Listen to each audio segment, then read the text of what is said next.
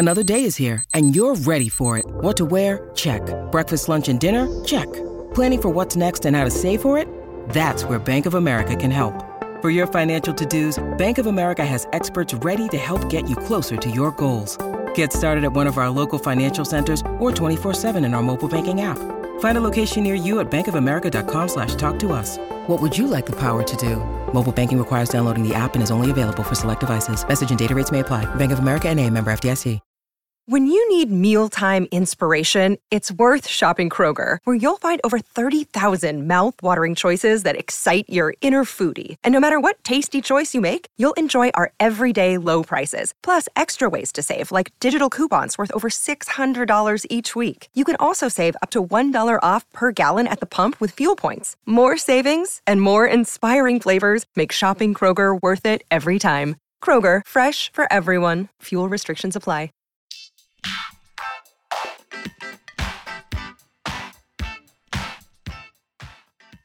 Hi, everyone, and thank you for tuning in to episode 62 of Awards Chatter, the Hollywood Reporters Awards podcast. I'm the host, Scott Feinberg, and on this very special episode, coming to you from the Empire Hotel on New York's Upper West Side, I am joined by one of the greatest actors of stage, screen, and everything in between who's out there, the great Jeff Daniels. The 61 year old is currently starring in the first Broadway production of David Harrower's play Blackbird, which he first starred in nine years ago off Broadway. He's nominated for the Best Actor in a Play Tony, and so we thought this was a great opportunity to sit down and pick his brain about a remarkable career that's lasted now for almost 40 years. Over the course of a very candid conversation, Daniels talks about stardom, the trajectory that he was on following James L. Brooks' Terms of Endearment, Woody Allen's Purple Rose of Cairo, and Jonathan Demme's Something Wild, versus struggle, which is something that followed his work in those early films, at least until the unlikeliest of career reboots came along in the form of Dumb and Dumber. He also talks about being just about the only guy not nominated for an award in the year in which Terms of Endearment virtually swept the Oscars, versus what it's like to be a surprise winner, which is what happened in 2013 when he pulled off a major upset to win the Best Actor in a Drama Series Emmy for his performance in HBO's The Newsroom. And he also talks about how one constant in his life has been the theater. From his work in high school and college through his Broadway debut in the late 70s through his establishment in his native Michigan of the Purple Rose Theater Company, through his more recent returns to Broadway in 2009's God of Carnage, which won the Best Play Tony and for which he was nominated for the Best Actor in a Play Tony, through this year's revival of Blackbird, which has received Tony nominations for Best Revival of a Play, Best Actress in a Play for Michelle Williams, and Best Actor in a Play for Daniels. He specifically talks about why he has chosen to return to Blackbird's mentally and physically punishing role of Ray, a man confronted by a much younger woman with whom he had a sexual relationship 15 years earlier when she was just 12. He talks about how the things that he's done in the nine years since he last played the part have made him better able to do it. And he talks about cherishing this moment in his career, having learned from experience to never take anything for granted, not least of all the opportunity to star in a show on Broadway. So, without further ado, let's go to that conversation.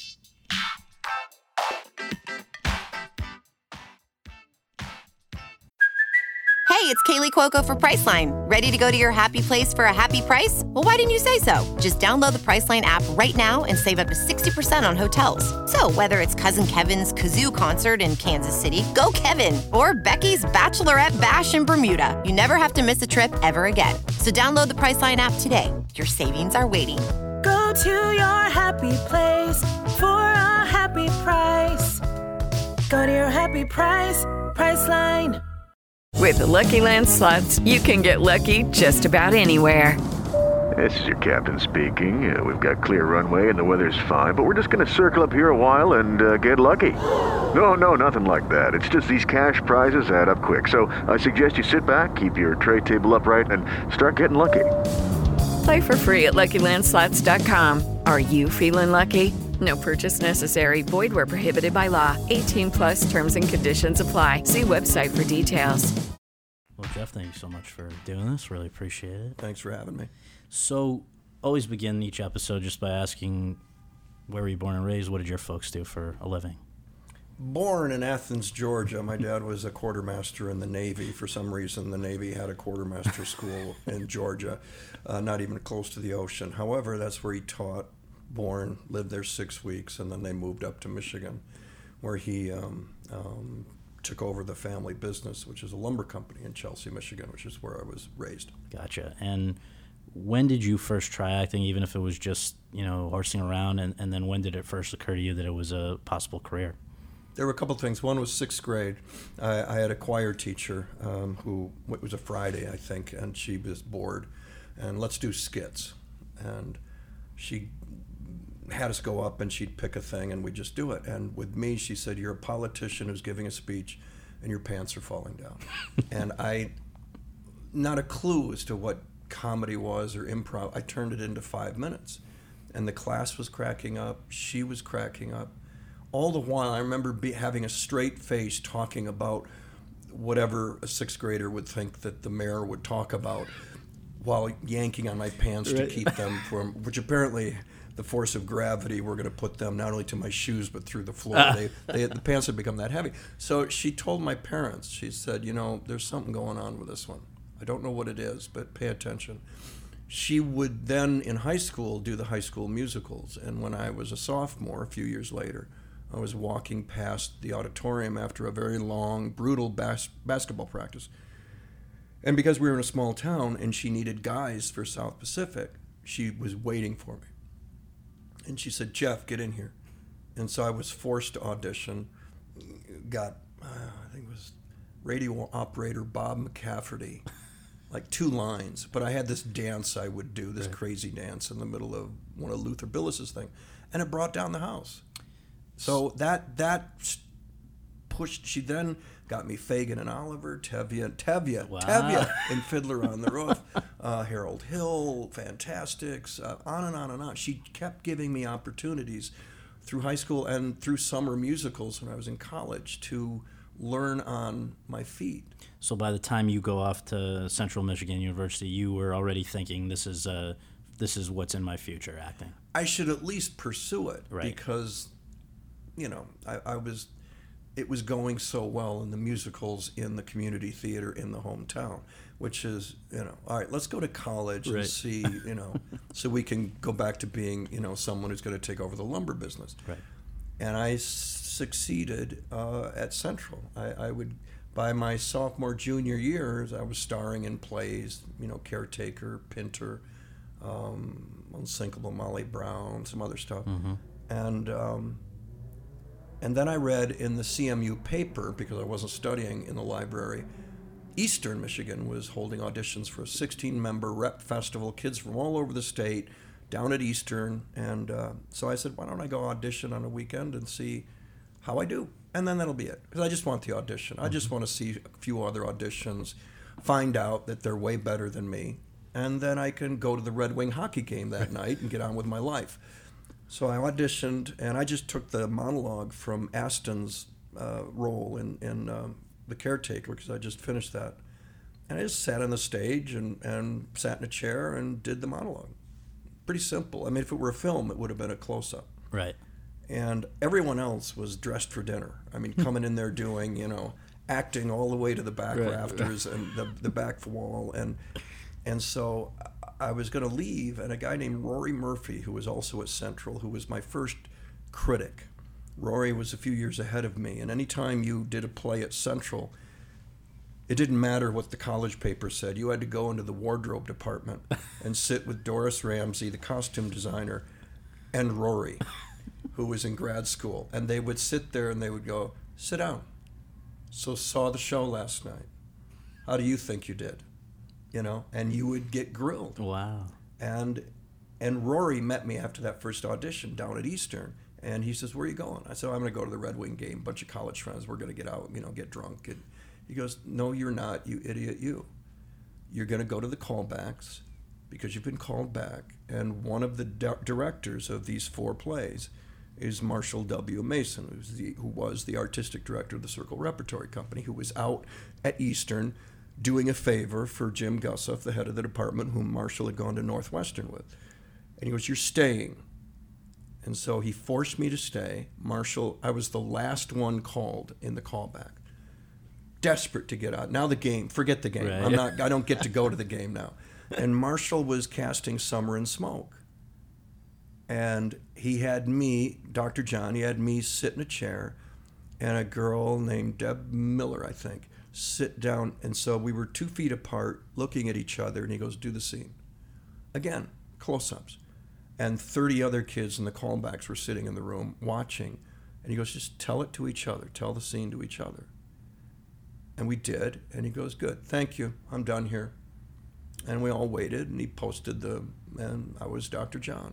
So the implication of that, where, so maybe if you can just set the scene a little bit about the Circle Repertory Company, because it sounds like it was extremely important in, in shaping you as an actor and all of that. So what was it, and why was it so important to you in the ensuing years? Well, I was clueless at the time, Right. uh, except that maybe I would go to New York, and I didn't know how. And Marshall Caspian Summer Smoke, and then at the end of the rehearsal period said, "You know what you should do with your life, don't you? Okay, come to New York, become an apprentice at the Circle Repertory Company, which I then came to find out was the home of Hot l Baltimore, of Lanford Wilson, of one of the handful of plays that was um, successfully doing new American work. And three months later, it was spring, three months later, September, I went there, 76. And Marshall knew that there was an actor that was going to drop out of a play. And he basically had found his replacement, me. And so he put me right in there. And I was in over my head. But um, he said, do this play and then take my acting classes for two years and be an apprentice. And that's what I did. And it took a year for me to get both feet into New York and not have one foot still in Michigan. It took a year. And during that first year, you also, I believe, landed what was your first experience on Broadway, right? Gemini. Was that? yeah, well, that kept me in New York because I was I'd been there a year, hated it. Yeah. You know, 21 out of a cornfield in the middle of Michigan, and I'm in where? 70s New York City. it ain't like now. it ain't like now. Uh, but uh, yeah, I, I, I, I was going to go. I was going to leave. And a couple things happened. I called my parents and I said, "Look, I'm, it's not working." And uh, my dad was very sympathetic and understood, and he's thinking lumberyard, lumberyard. and my mom was very quiet. And finally, at the Marge, what do you think? And she goes, "Find a way to stay," and hung up. Wow. Luckily, Marshall said, "Look, Gemini, Albert Innaurato's play that the Circle had been doing, was moving to Broadway, and he goes, look, there's an understudy role, actually roles. I want you to understudy three roles. There's some money. Stay in New York." Okay, so I made some money understudying, and then got some commercials, and then said, "Well, if I can make it one year, I can make it five. Can we note that one of the people I believe you understudied was Reed Birney, who's also nominated this year for a Tony alongside you, which is kind of cool. Yeah, It's just beautiful. Yeah.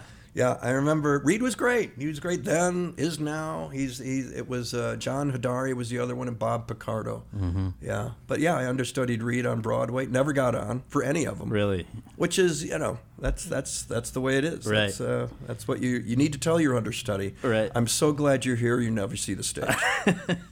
Well, so three years later was Fifth of July on Broadway, where you did see the stage, and I wonder was that your first interaction directly with Lanford Wilson, who you would then have a number of them with over the coming years? Yeah, he wrote Fifth of July for the company and members of the company, and I still have that script, that first script, which was 30 pages of a first act. And Bill Hurt, uh, William Hurt was a member of the company at the time, and Bill and, and Bill and I were playing lovers, and uh, Lanford hadn't even picked the character name, so it was Bill Jeff, Bill Jeff, Bill Jeff. It was a mess. It was just a mess. And so you but were he wrote it. it. He wrote that. Took a year or so. That was when Lanford. They counted on Lanford for a play every year. He was the star playwright, and he would write one every year. Wow. Find a and try to live up to himself. And Fifth of July, we uh, opened it in the spring of '78. What led in 81, which is, I guess, during the period that you were in Fifth of July, so I don't know if you. I, did you take a take a leave from it to do uh, ragtime, or were you able to do ragtime during the day? Your first movie with a bunch of big time actors. Uh, how did how did that work out? I don't I don't remember the chronology of it. I don't I don't remember leaving Fifth to do Ragtime. I think they were, um, you know, they didn't overlap for Sure, some reason. sure. I, I don't know why. I, I don't remember doing that to, to you know, see ya. I'm going to do go do Right, movies. right, You know, I- right. I, don't think that would have played well with Lanford. But was were movies even on your wish list at that time, or is it something where somebody came to you? Movies were always on the wish list because, uh, again, back at Central Michigan University, I saw Dog Day Afternoon. Okay. And seeing that, I saw it six times uh, or so. And I kept going back to see what Pacino, see the mechanics, see the craft, see when I thought he was ad libbing, when I thought it was script, and trying to figure out how this guy made it look like he was so alive and, and just I just whatever it is he's doing, I got to go to where you learn how to do that. And I knew that was New York, not L.A. Right. And then I got real lucky with Marshall, so now I'm in New York. But I always had my eye on on, on the movies because of Dog Day Afternoon. I, I I just I just knew I wanted a shot at that. And so with Ragtime, even though you're only in a few scenes, you were present for to witness James Cagney and, and some other pretty amazing people, right? Cagney, yeah, I, I was I was in the room with Cagney. I was in the room when he screen tested. Wow. And uh, he came in and, and didn't think he could do it and insisted on screen test just to prove to himself, I think. And Milos Forman was the director, and he was he was going, yes, you Jim, you uh, you're going to be beautiful, beautiful, and then you, uh, and they it was a long process of, of, of trying to get him comfortable comfortable enough at at the age of 81 or so to kind of resurrect a semblance of what he used to be able to do, even in if it's just sitting in a chair in a close up. And he finally got there. And when he got there, you could look up at the little. Well, there were a bunch of us in the room with him, kind of as background extras in a mm-hmm. scene he was testing. You could look up at the monitor, and it was a close up of him, and you could see the old Cagney. the only other guy I've seen do this is Clint. Clint, just where it's just he's you know, are you ready to go? All right, here, take my coffee, you know, and then then all of a sudden the camera rolls and he becomes that, and then he's done and he comes out of it, and it's it, Cagney did the same thing. Amazing. So for you, the first really big film role would have been Terms of Endearment, right? Yeah. So just to remind people, this is James L. Brooks directing. You with Debra Winger and Jack Nicholson and Shirley MacLaine, and uh, goes on to win Best Picture, million Oscar nominations. What was for you the the takeaway from that experience, where you were playing this sort of narcissistic, uh, philandering husband of, of Debra Winger's? Well, it um, um, it was a great opportunity. It was a great entry into the movie business because you're sitting on a set watching these three people work. Uh, Jim Brooks is one of the most creative people you'll ever meet, um, and it was the unlikable role, and and and kind of that's what you get. And you know, Circle Rep in New York teaches you to play everyone. It doesn't teach you to brand yourself and play only likable heroes. You know, that's what Hollywood does. That's what corporate acting is all about. But I, I didn't, you know, I'm, I'm 28. I was thrilled to get it. I didn't paid them. but um, it was a great education on the set. Uh, when the Oscar nom- nominations came out, uh, even a friend of mine said, you know, even the guy who combed your hair got nominated. but I watched it at home Right. which was which was in hindsight great Healthy, you think? it didn't hit i didn't hit early Right. I, had a great opportunity i learned a lot and i watched the oscars at home that's okay that's okay It didn't mean though that you weren't on the on the sort of matinee idol track even to the extent that that was what you were cast as by Woody Allen in Purple Rose of Cairo. So I wonder for you um, how that next step, which I really think was the next the next big one that you did, um, what's it like to a get a call from Woody Allen saying I want you to potentially be in my movie, but then b uh, to be the you know the the the the matinee idol kind of guy. Was that uh, a place you ever thought you would find yourself as this guy who trained in theater and all of that? no and i still don't Yeah. you know i mean you, you, you even when you're young and you think you're you're good looking uh, you're standing next to you're in waiting room with waiting rooms with richard gere Christopher Reeve, you know. I mean, just you know, Chris had this Clark Gable jaw, and the you know the eyes are all wide, and it's just it's just what you have to be if you're going to be a movie star. I was not that. I was Jack Lemmon. I was Dick Van Dyke. I got I knew that, and I knew that eventually when they got over the fact that you know, gee, he's not as good looking on camera as we thought. that that I was gonna, you know, that's where I needed to. That's the lane I needed to find. But um, and Woody was great because uh, I came on to Purple Rose, and I remember going to Woody after a f- couple days and just going, I, I'm I'm having I'm having trouble, Woody. I'm not Errol Flynn. I know I'm not Errol Flynn. I can't I can't make myself believe I'm that. Um, and he goes, I don't want Errol Flynn. I, I want you to be this innocent, naive, good-looking guy, not great, good-looking guy, and I want you to adore Mia Farrow. That's all you have to do. Pour everything into her, and we'll see it. And it was a great. It's what Circle taught me, but it, but Woody, I mean, and then from then on, the movie worked that day on. and you got some. I think when I have no expectation or there's no reason that you should remember this, but I interviewed you first time kind of at length in 2005, and we talked about this. And one of the things that you said was, "quote Halfway through the Purple Rose of Cairo, Woody Allen told me I was good. And for a young actor who's wondering whether he'll make a career of this, when someone like Woody Allen tells you you're good, it was a big turning point for me. And so it really was. Did you need that sort of um, validation at that time? You were still doubting yourself a little bit. Yeah, because you're still reading reviews. Yeah. You're being told that you're crap. Yeah. You you you you. Uh, the rejection uh, for every movie you get, there's rejection, left, right, and sideways. It's brutal. It's brutal. This business. So you never think you're going to last. And then Woody said that. And that's when I, I knew I, I'm at least going to make a living in this business because if I'm good enough for Woody, I'm good enough for anybody. Right. And I needed to believe that. And, and I one of the next movies I went up on was uh, Heartburn. And I went to Mike Nichols' apartment and uh, and I he talked about it. And he goes, "Well, this is the role, and you'd be with Meryl." And you know, and I thought, "Oh, wow, great." I said, "Do you want me to read?" And he said, "Literally," he said, "You're good enough for Woody. You're good enough for me." Wow. That's great. And it was, oh man.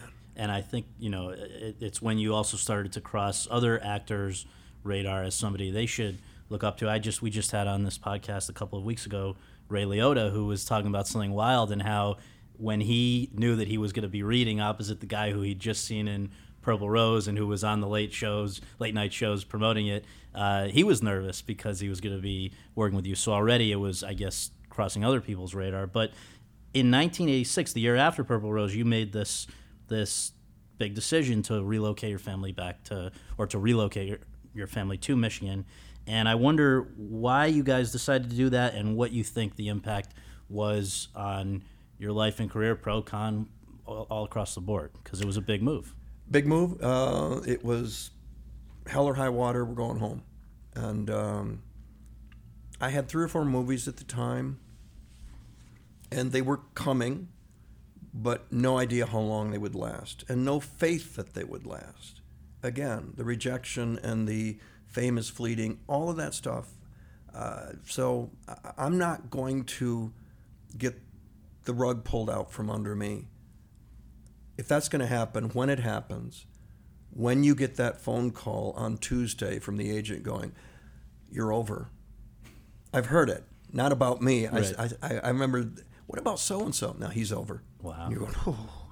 I didn't. I said, when that happens, I'll be home. Right. And I can walk out on my porch and go to work at the lumber company. It's okay. I gave it a great run, but I didn't trust it. Goodman, John Goodman told me once, we came up together, did a commercial together, Butterball com- commercial together. Back in the 70s, John said, and John said when he said, he said, uh, just uh, whatever limo I'm, in, I know somebody else's ass is going to be sitting in it tomorrow night. and it was a great, a Yeah. great, you don't trust it. So I moved home. We knew how to raise the, a family there. Mm-hmm. Kathleen's from there. I'm from there, and it's just that's what we're gonna do. The airport's an hour away. You then take yourself off the train heading towards being the biggest star in the history of stars. You're now no longer on that track. So now you're supporting. or and as you go along, you're doing things. And then I started to do some independent movies before they were fashionable. And nine people saw Checking Out. Right. No one saw Love Hurts. And I was on my way to being over in the mid 90s. And I, the only time I've gone out to LA in uh, early 90s w- was to uh, audition for about five movies, one of which was Dumb and Dumber. which which is terrific, and we'll have to. I'm going to ask you about that in a moment. But one of the things in between going back to Michigan and doing Dumb and Dumber that became a, a and I think remains a huge part of your life was establishing in 1991 the Purple Rose Theater Company, which brought you back into contact with Lanford Wilson, and you were writing for it. I think almost once a year, and it was. I mean, maybe you can just explain physically what it is, and also conceptually why it's why it's so important to you. I live in a small town, Chelsea, Michigan, 5,000 people inside the city limits, village limits. And um, I was bored. I was playing golf, too much golf, didn't care about the game. Uh, and I, I, creatively, I was going to sleep because you'd wait months to get a job. And I needed something. I still need it today. Uh, and so I just said, what if we created Circle Rep here in the Midwest?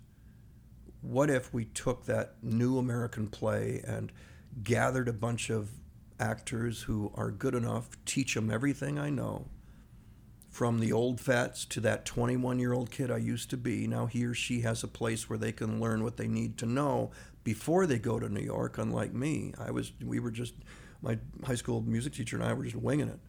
Um, let's teach them what I was taught at Circle Rep, and let's do play. Let's let's write plays about. And then I I insisted on the playwrights, especially me, write about the people sitting in the seats. That's what I tell regional theaters all over the country. Uh, Don't wait for New York to tell you what you should be doing. New York doesn't know. Maybe they used to, but they sure don't know. it's just too financially risky. Off Broadway, on. I mean, it's just, sorry, it's not what it used to be. But you want to succeed? Write about the people sitting in the seats. Get your local writers, teach them about playwriting, teach them how to tell a story. It's all the same.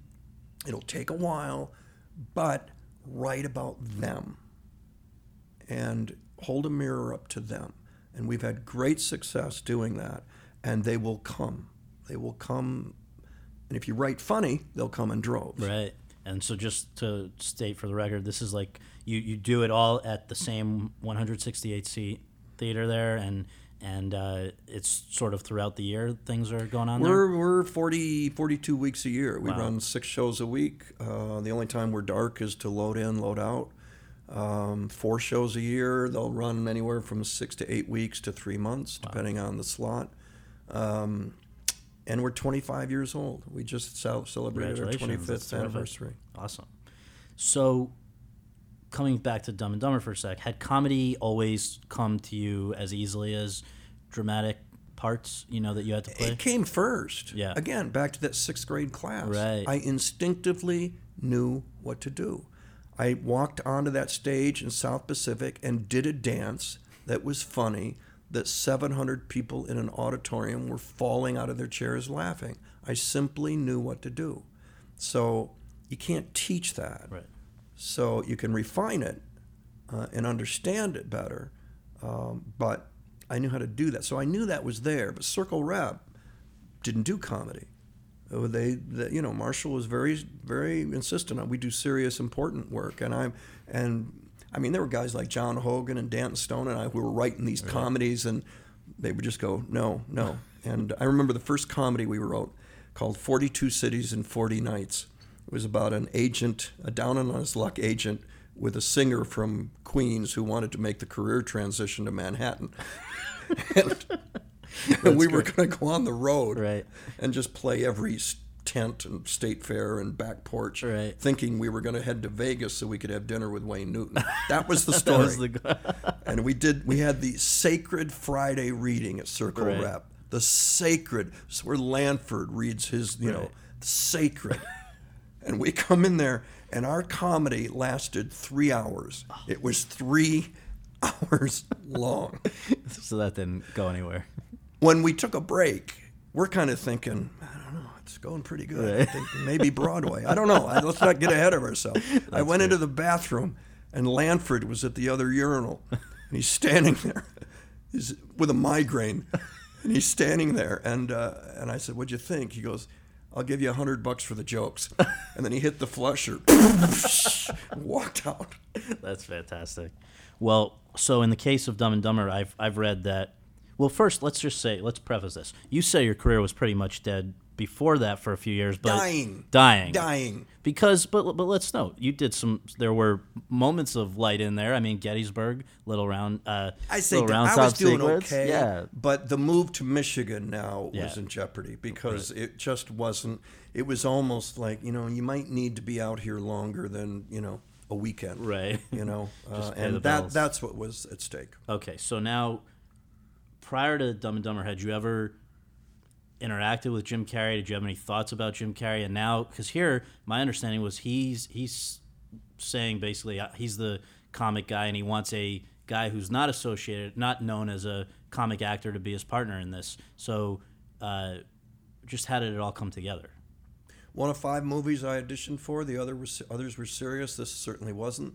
Went in, auditioned because I really wanted to shake it up. I really I was not happy with, you know, playing the fourth role in another com another drama that no one would see. I was just over it, and and I said let and they let me go up on it, and I had a good reading. And Jim sat in the the little they had like a forty seat little theater wherever we were, Santa Monica, and Jim sat there and watched. And then they had me back three days later.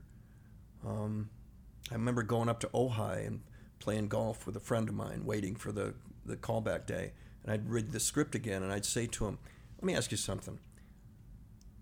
I take Ex-Lax, and then I'm sitting on a toilet, and it plugs, and I scream, I'm shaving. Is that funny? He said, Yeah, that, that, that's funny. Yeah. Let me ask you this. I'm going up a ski lift. I stick my tongue on the pole, and it won't come off, and I end up going around. around. Yeah, that's funny. Snowballing, everything was funny. Right. I'm going, okay. So I went down for the callback, and now the only thing changed was Jim had come down four rows and was now sitting there. Right. So we read, among other things, the hot tub scene. And before we even started, Jim shook his head, and that that look of complete absence of any IQ whatsoever Right. behind his eyes was there. And when I saw him do that, I did the same thing. It's just shake. You, you literally you're sloshing your brain around so that nothing's in sync Right, anymore. right. And then you look at each other. I swear I had it then. I swear that and and and then we, you know, I got it. And Right. it was Jim said I can't have a comedian. A comedian will just try to top me. He won't listen. It's two guys, it's a buddy buddy. And I got to have an actor who's going to make me listen because and Jim no Jim is a performance artist he's a solo act Yeah. and he really wanted someone that he would force him to listen and pay Right. attention and and be more of an actor, a comedic actor instead of just a comedian. And I, that's why I got it. I don't think I've ever laughed harder at a movie. It was it's and for you was that kind of uh, a, the- the fact that a lot of people came out of you know young young people in particular came out of that. Maybe they hadn't seen anything else you'd done before, but they now associated you as the guy from Dumb and Dumber. It's a it's a compliment to be associated with anything, I guess. But for you, as as a guy who's primarily done you know serious theatrical, not to say it's not serious or tough to do, but like, how did you process that uh, new persona that you had for a lot of people? I never looked at it as, as anything other than a great thing. Right. Because it did exactly what I wanted to do. It blew up my career. Right. Uh, it- and suddenly I'm in a movie that we were number one, I think, for six weeks in a row. Wow. Uh, I'm hosting Saturday Night Live. um, that wasn't happening before Dumb and Dumber. Right. Uh, we're getting calls for other things because you're in a movie that made a lot of money, and and I always I said I thought I thought that's what we were supposed to do. Right. Right. You know, I, the Greeks were holding up two masks. You're supposed to go A to Z. Right, What's right. this branding and image crap? I know. So I, I, I, I loved it. And, and, and look, I mean, imagine the people who would, who would, when they're out there who are so devoted to Gettysburg Right. and Joshua Lawrence Chamberlain and the great unsung American hero that the guy truly was. Right. The next movie this guy does. Colonel Chamberlain is Right. sitting on a toilet screaming, I'm shaving!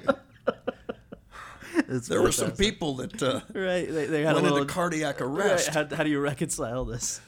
Um, and so that started this this very nice run through the through the rest of the '90s. Fly Away Home, Pleasantville, a lot of really uh, HBO movie Cheaters. That was I think you got a lot of great feedback about.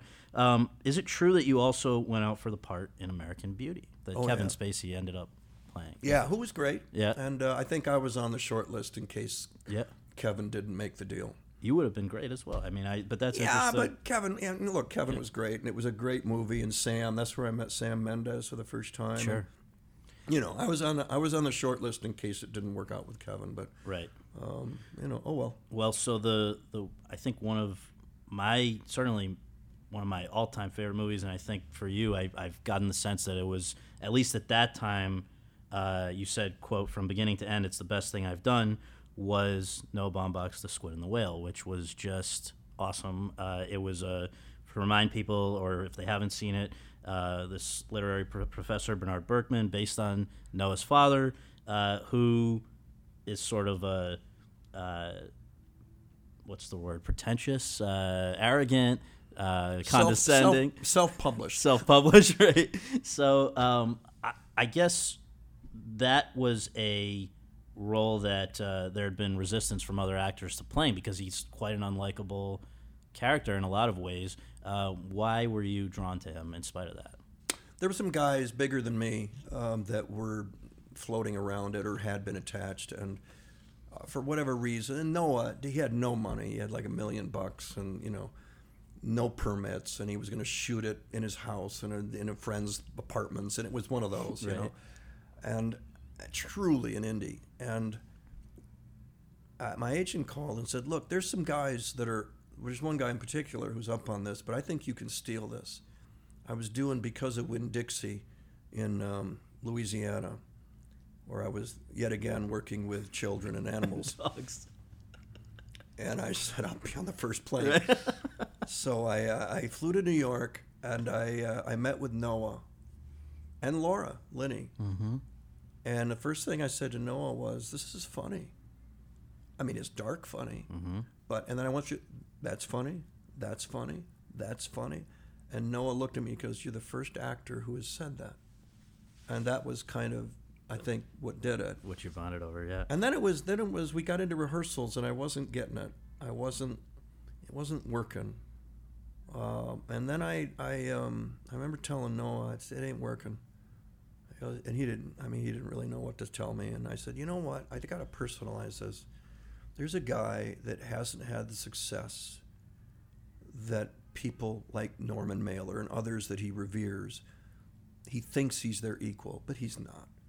He's just not. And and I said, you know what? I've never been to the Oscars.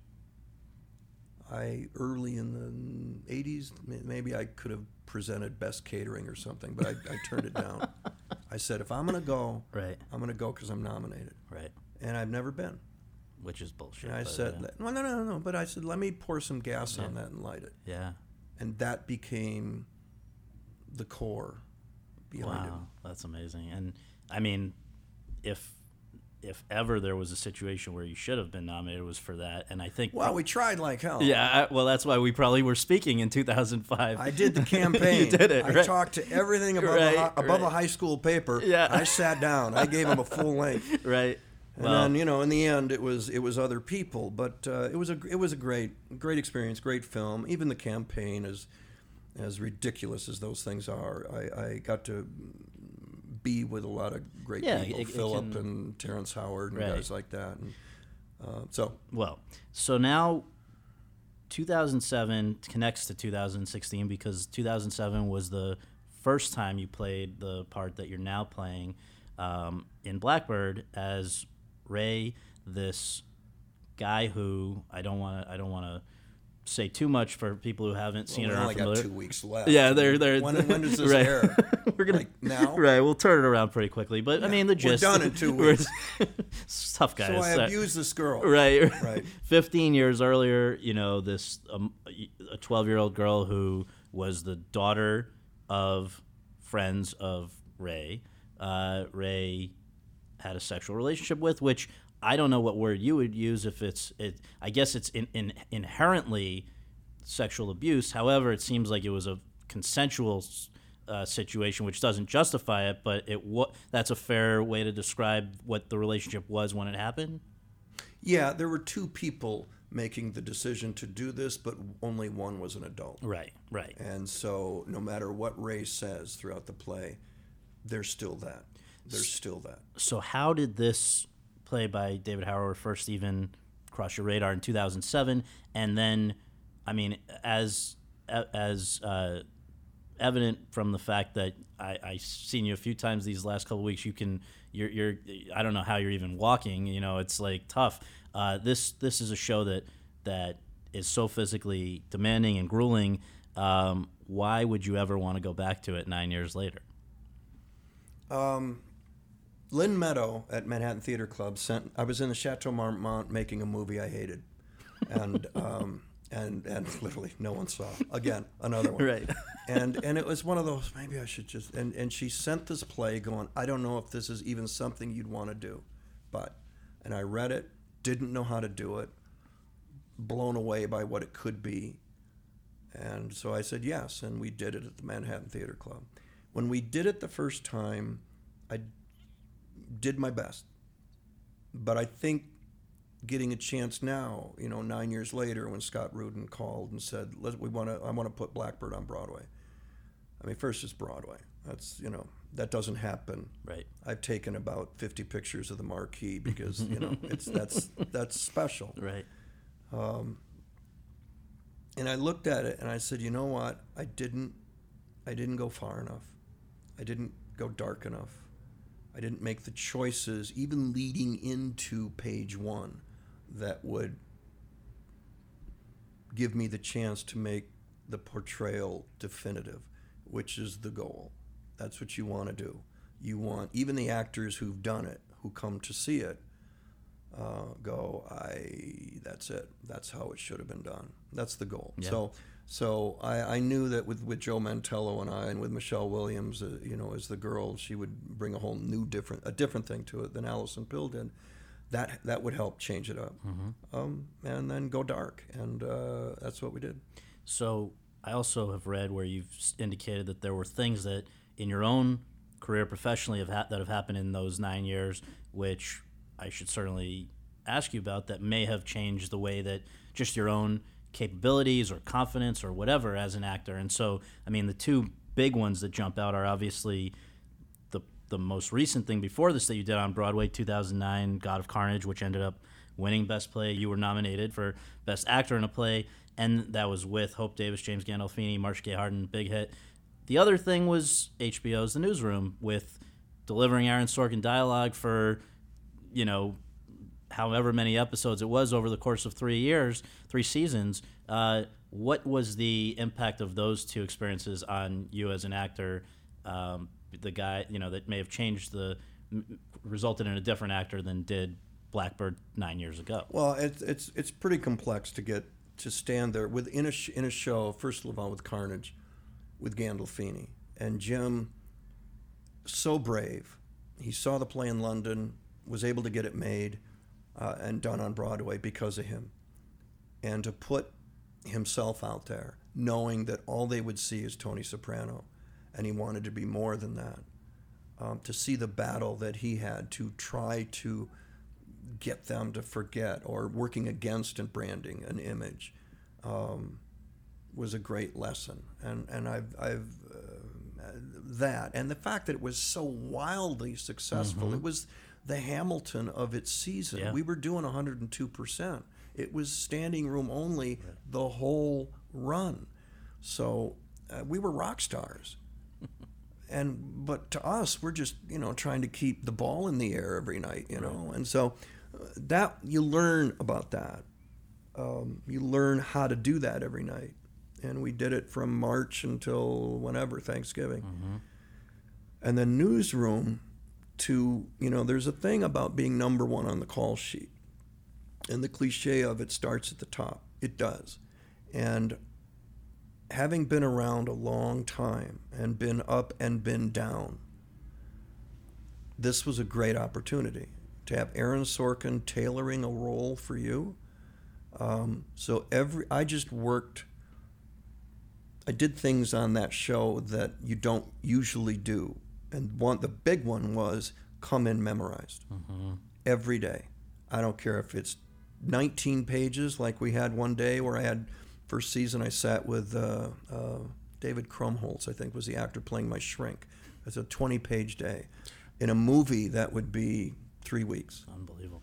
um, two weeks, but um, one day, come in off book or don't come in, and we would stand there in the morning at six thirty in the morning, with all the other actors in a circle, and I would, we would start. Uh, Aaron would go, "Let's run the lines," and I'd just stand up and run the lines. And if you had your sides, your little baby scripts that, that because you didn't know them, I would stand there and do the lines while you look down at your little baby script. and and right away the, the cast got it. You know, Sadoski, Tom Sadoski, Alison Pill, they're all Sam. I mean, they're all theater people. They go, oh good, this oh good. So they would come in off. Did it feel like doing theater? That show? Yeah, but it, you needed theater because of all the dialogue, Right. and at his heart, you know, heart of hearts, Aaron's a playwright, so it, it, there's going to be a lot of there's going to be there are going to be a lot of words. So uh, we all, you know, that that was the drill. That's Yeah. how you do newsroom. What was fun was the L.A. day players. Not all, many of them were told early on. Right. Uh, um, uh, I got a call from the producer. Uh, if you aren't off book when you show up, you're going to get your ass handed to you. It was, and that was okay. Right. I didn't mind that. Right. I've walked on movies where you're memorizing it from the makeup chair to the set. I mean, it's so lazy. I've done that. Right. I mean, speed. I mean, how many times you you come around the corner, look out, cut, lunch. You know, I mean, it's not that difficult. But you can't do that with Sorkin. right. You got to get on top of it. So occasionally we, we'd have a day player come in, and we would, we would do take one at about 75% cent speed, you know. And uh, great, okay, good. All right, take two. All right, let's pick it up. now we're going into Sorkin speed, Right. which is, you know, like the Indy 500 getting the green flag. right. Off they go. Now we're going 200 miles an hour. Right. I've seen smoke come out of LA Day players' ears. I've seen guys break out in Right. flop sweat. Cut it! And the makeup people come running in, patting him. And then there's a thing that happens, and it happened to all of us. Right. It just happened later. You get Sorkinized, which is you've got all 10 pages in your head. You know it Right. And but because there's an overload because it's episode six and you've had every weekend spent memorizing it's like preparing for fi- studying for finals for seven months. right. and every two weeks there's a new final. It's just endless. But but episode six i remember in the first season i remember just there was a line and i in the middle of the newsroom and i couldn't and i what is it? I'm sorry. What is it? And they called it out what is it? And I took a knee. I literally took a knee and held my head, put it on a desk, and they came and they read it to me. And I still couldn't say it. and then I couldn't remember any of the lines. And, and they said, okay, you need to go home. Yeah. And that we all went through it. It Right. all just goes Yeah. because there's so much that's gone in. And so I, I, it's happened to all of us, but in particular for those of us who, once it happens to you, then you know how to That's so kind of prepare. But the day players that, that would come in and, and then they would get the script in front of them, and it was like, you know, they were reading French. How big a deal was it for you in you go in 2013 to the Emmys as this perennial nominee who nobody was giving a shot to that year going into it, and then you hear your name called. On the way to the uh, ceremony, I, I'd stayed off the internet, which Right. I highly recommend. and and uh, I asked my wife, I said, come on, all right, so what, what are the chances? Right. Give me the chances. Right. And she goes, well, it's between you and Hugh Bonneville of Downton Abbey for fifth or sixth. I said, "Sounds like we're going for the salmon or the steak." That's right. So we went and uh, sat there. No pressure. None of this is going to happen. Right. And it's House of Cards. It's Modern Family. Right. It's Breaking Bad. Mad it's Men. Homeland. Yeah. Mad Men. Yeah. It's just you're at somebody else's party. and just and the HBO folks said, look, it took Gandolfini several years. So just But just also, people had been giving the you know their the show had people that absolutely loved it, and also had people that were always com- giving it a hard time, right? Yeah, and and and so it's like, well, okay, so you got nominated, and that's it. Right. But the wrong people started to win. Merritt Wever for Nurse Jackie over the Modern Family Girls. Right. Um, Tony Hale in Veep over the Modern Family Guys and all of that. right. Uh, and then Best Dramatic Actor in a Series. Supporting, supporting. And then you got Aaron Paul in Breaking Bad, and you got Slattery in Mad Men, you got Mandy Patinkin in, in Home and Homeland, and the winner is Bobby Cannavale, Boardwalk Empire. and Bobby, was about five seats from me, and he and I had kind of looked at each other when we first got there and said salmon or steak. Right. And Bo- Bobby's looking at me going, what the hell is He's going up. And I'm thinking, Anything could happen. I got to get something ready. I got to get something because it's 50 50 now Right. because the wrong people are winning. Well, I don't know if it's the wrong. The wrong All right, people uh, were winning. you right, all could right. feel it. Well, the, according to the odds, but I mean, you could feel Right, it in right, the right. room. There was a woman behind me. right, right. When Bobby won, she said, Oh my God, that. And so now they're reading Best Actor in a Dramatic Series. And I, I got an ending, a Lanford Wilson quote about importance of doing things that matter and thank the people in the middle and, and all of that. And then and then the beginning, though, I needed a joke. I'm literally trying to think of a joke. Think of a joke. Get a joke. I need a joke. I need a joke. Right. And as Julianna Margulies was reading the names, I said, Ooh, I got it. The only other thing I've ever won was in 2005 for Squid and the Whale. I won Best Actor Over 50 from the AARP. and as soon as I thought of that, Right. And the winner is Jeff Daniels, the newsroom. And I remember looking at her going, Oh, that's what it sounds like when you win. Right. And I turned to my wife, kissed my wife, got up, got the woman behind me when they said my name. I'll never. Jeff Daniels, newsroom. What? the New York Times the next day said when Mr. Daniels' names was announced, there was an audible gasp in the theater. Well, It's true. it- right, but it's I not, loved it. it's not because it wasn't deserved. It's because everybody was just like counting the years for Jon Hamm, right, or whatever it may I have been know. at that point. I don't know. Yeah, but, uh, But but was a lot cool. of boys who easily could have been walking up there Right. had to stay in their seats, Right. and that that that was it was a shocker That's to me, to, to everyone. awesome moment. I, re- I remember it very well. And so, all right, with our remaining two minutes here, I just want to hone in on a few more Blackbird related things if we can.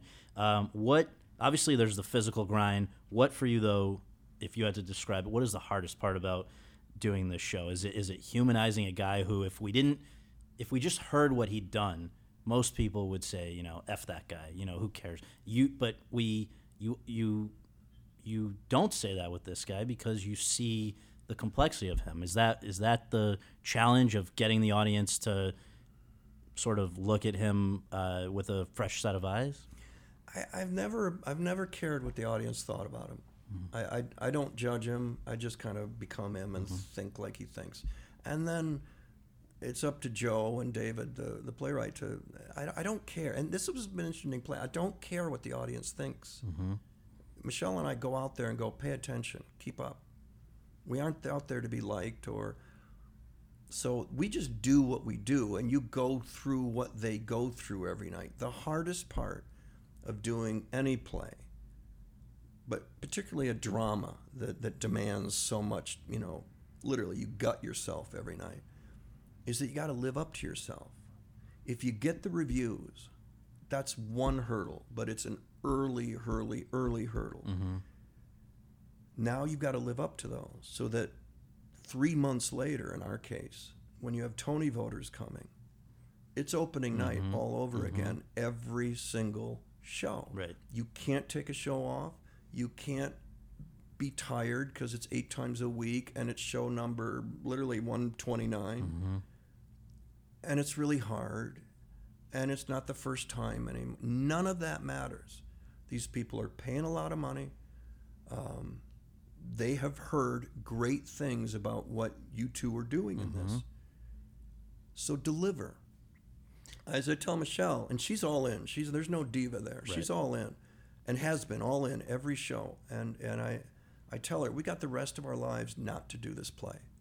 So, and the only way to do it is all in because if you go all in and you gut yourself eight times a week, even the Wednesday matinees, if you gut yourself, uh, they will experience what those who saw it way back when the reviews happened. You know, now that's we're on there 20 weeks. We're not out there like Hamilton's coming up on two years, Right. and I get that. Right. In Carnage, we did 256 shows Right. or something, and this is we're going to end up with 140 something. But even so, after that many performances, do you still have unanswered questions about these characters? I mean, to me, I wonder if you have to discuss with Joe Mantello, who you've been talking about the show with since 2007, is are there, you know, a couple things that occurred to me. Why does Una schlep all this way to see Ray? Is is she deep down hoping to ruin him again or to reunite with him?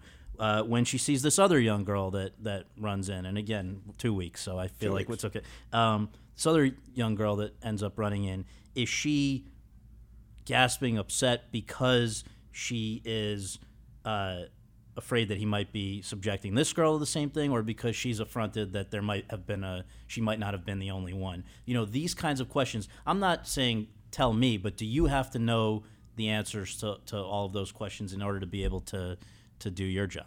I don't have to know, nor do I have to care what Una, Michelle's character, thinks about anything.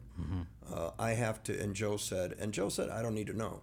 i need to know, you need to know what Ray is doing outside of this room with whomever.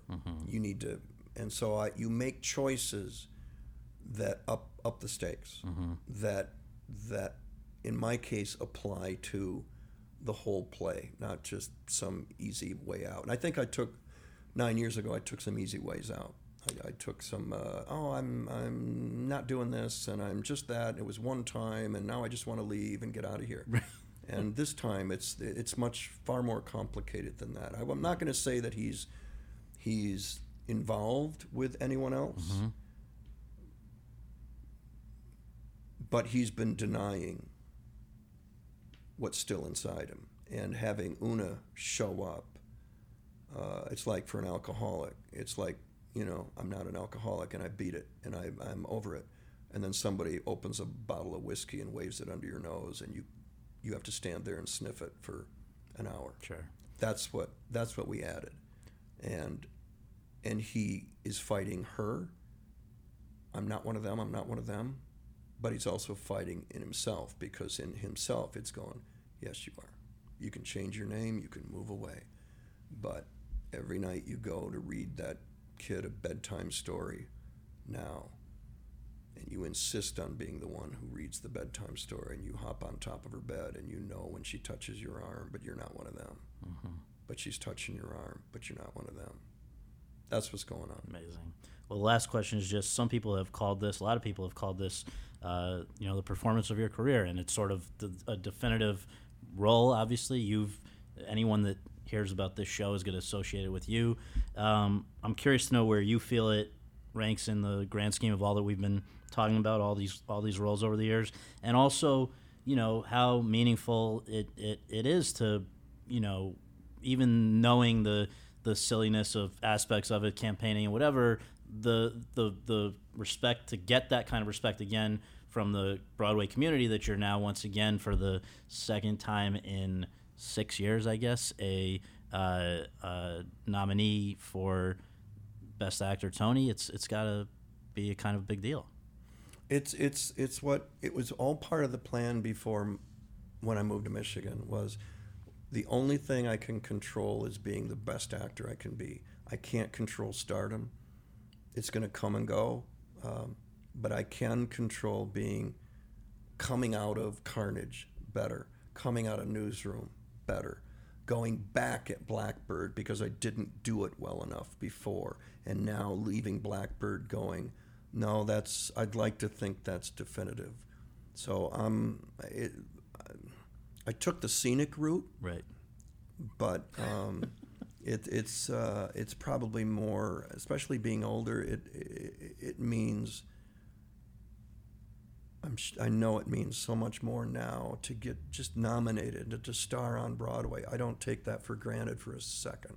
Awesome. Uh, versus you know playing Flap Horton in terms and and suddenly you're nominated and it's like uh, this this means a lot. It, this this especially in the theater, you Right. cannot get away with things on stage. Right. We've had movie movie people come, names going, I can't do what you guys are doing, Right. and that's that's um, that that means a lot. Good luck with the last twenty. You said last, tw- or how many? How many shows remaining for you now? 15. Fifteen, uh, and then you can watch your Tigers and uh, watch my Tigers, and I'll be I'll spend the sun, summer um, horizontal. Awesome. Well, you, you've earned it for sure, and, and I can't thank you enough. Really appreciate this. Thanks, Scott. Thank.